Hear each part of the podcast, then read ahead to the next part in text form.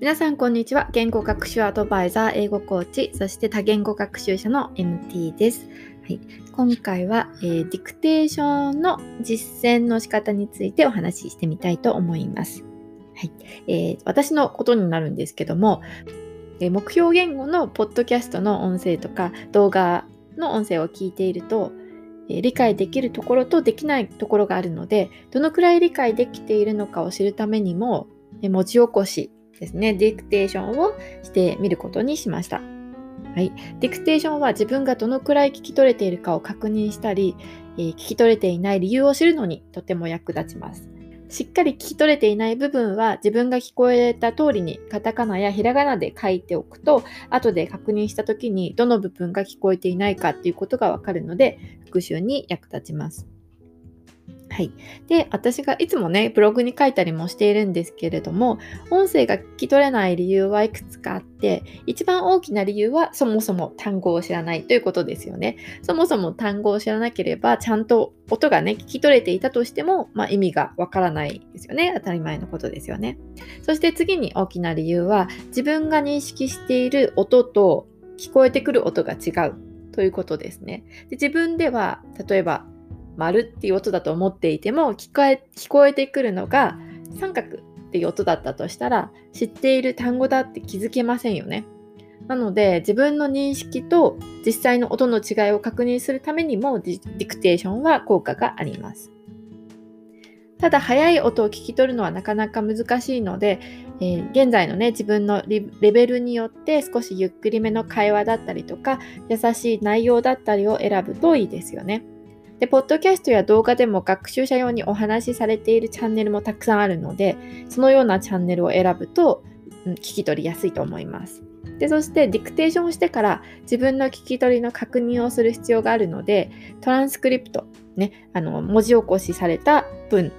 がついている音源を選ぶと復習ができるのでおすすめです。はい。じゃあ今回ね、自分で私の、えー、ディクテーションの練習をちょっとお話ししたいんですけども、まあ、今回は、えー、中国語のディクテーションをしてみたいと思います。で現在のレベルはだいたい準中級から中級ぐらいですかね。で、あまり複雑な話は理解できないので、トピックが比較的優しいものを選んで文字起こししてみました。はい。えー、準備したことは、えー、音源を探すで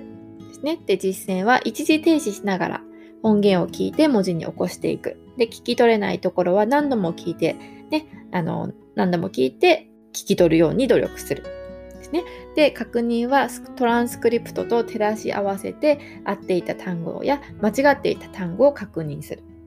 ですね。で、理解できなかった単語は、なぜ、えー、理解できなかったっていうのを明確にするといいですよね。まだ知らない単語は仕方ないけれども、知っているのに聞き取れなかった単語は、ちょっとしっかりね、書き出して、正確な音を何度も聞いて、体に染み込ませる必要があると思います。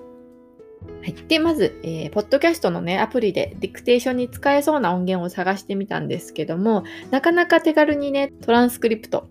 を、えー、確認できるものが見つからなかったので YouTube のね動画を使うことにしました。で動画の画面を見ないで音声だけを聞いてディクテーションを行ってその後に画面を見て字幕で確認をするようにします。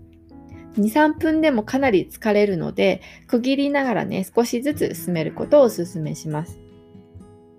で、はい、今回実践してみての感想としてはやっぱり知らない単語は聞き取れないですよね。これが一番多いです。ね、なので、この改善点としては、やっぱり語彙を増やしていくしかないですよね。で知らない単語に出会ったら、まあ、その単語を覚えていかなければいけないんですけども、まずね、あの考えてほしいのは、その単語を覚えられそうとか、ね、会話で使いたいっていう思えるかどうかですよね。でそう思えるものはどんどん覚えていくといいと思います。ね、単語帳アプリとかにも入れてあの覚えていったらいいと思います。で、反対にまだ覚えられなそうとか、まだ使えそうもないかなって思う単語はもう後回しにしちゃっていいと思います。ね、覚えられると思えない単語とか覚える気がない単語は何度見ても全然覚えられないです。はい、で2つ目は軽くね発音されている音とかが聞き取りにくいですよね。なので軽く発音されていたり他の箇所よりも早く発音されている音は、ね、聞き取れていないので、まあ、これに関してはやっぱり改善点としてはインプットが大切ですよね。文脈で、想像できるようになると使われそうな単語っていうのがもっと簡単に頭にあの思い浮かぶので、ね、文章を読んで音声をたくさん聞いて、まあ、いろんな言い回しをインプットしておくっていうことが大切ですよね。ね、あの自分のね母語でもそうだと思うんですけども話している時にとか相手が話している時に、ね、大体こんな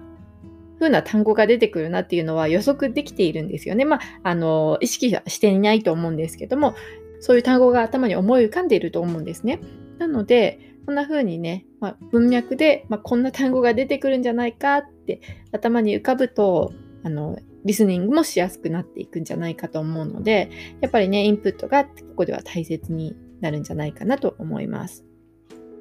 で音声を聞いてなんとなく全体の内容を理解する練習も大切なんですけどもこうやってディクテーションを行うと聞き取れているところといないところがはっきりと確認できますよね。で主にね知らない単語が聞き取れていないっていうことは知っている単語は聞き取れているっていうことなので自分が理解している発音と実際の発音のあの違いが少ないっていうことになるので、うん、あの自分がやっているリスニングの学習は正しい方法だなっていうことなので迷わずに続けていくといいと思います。はい。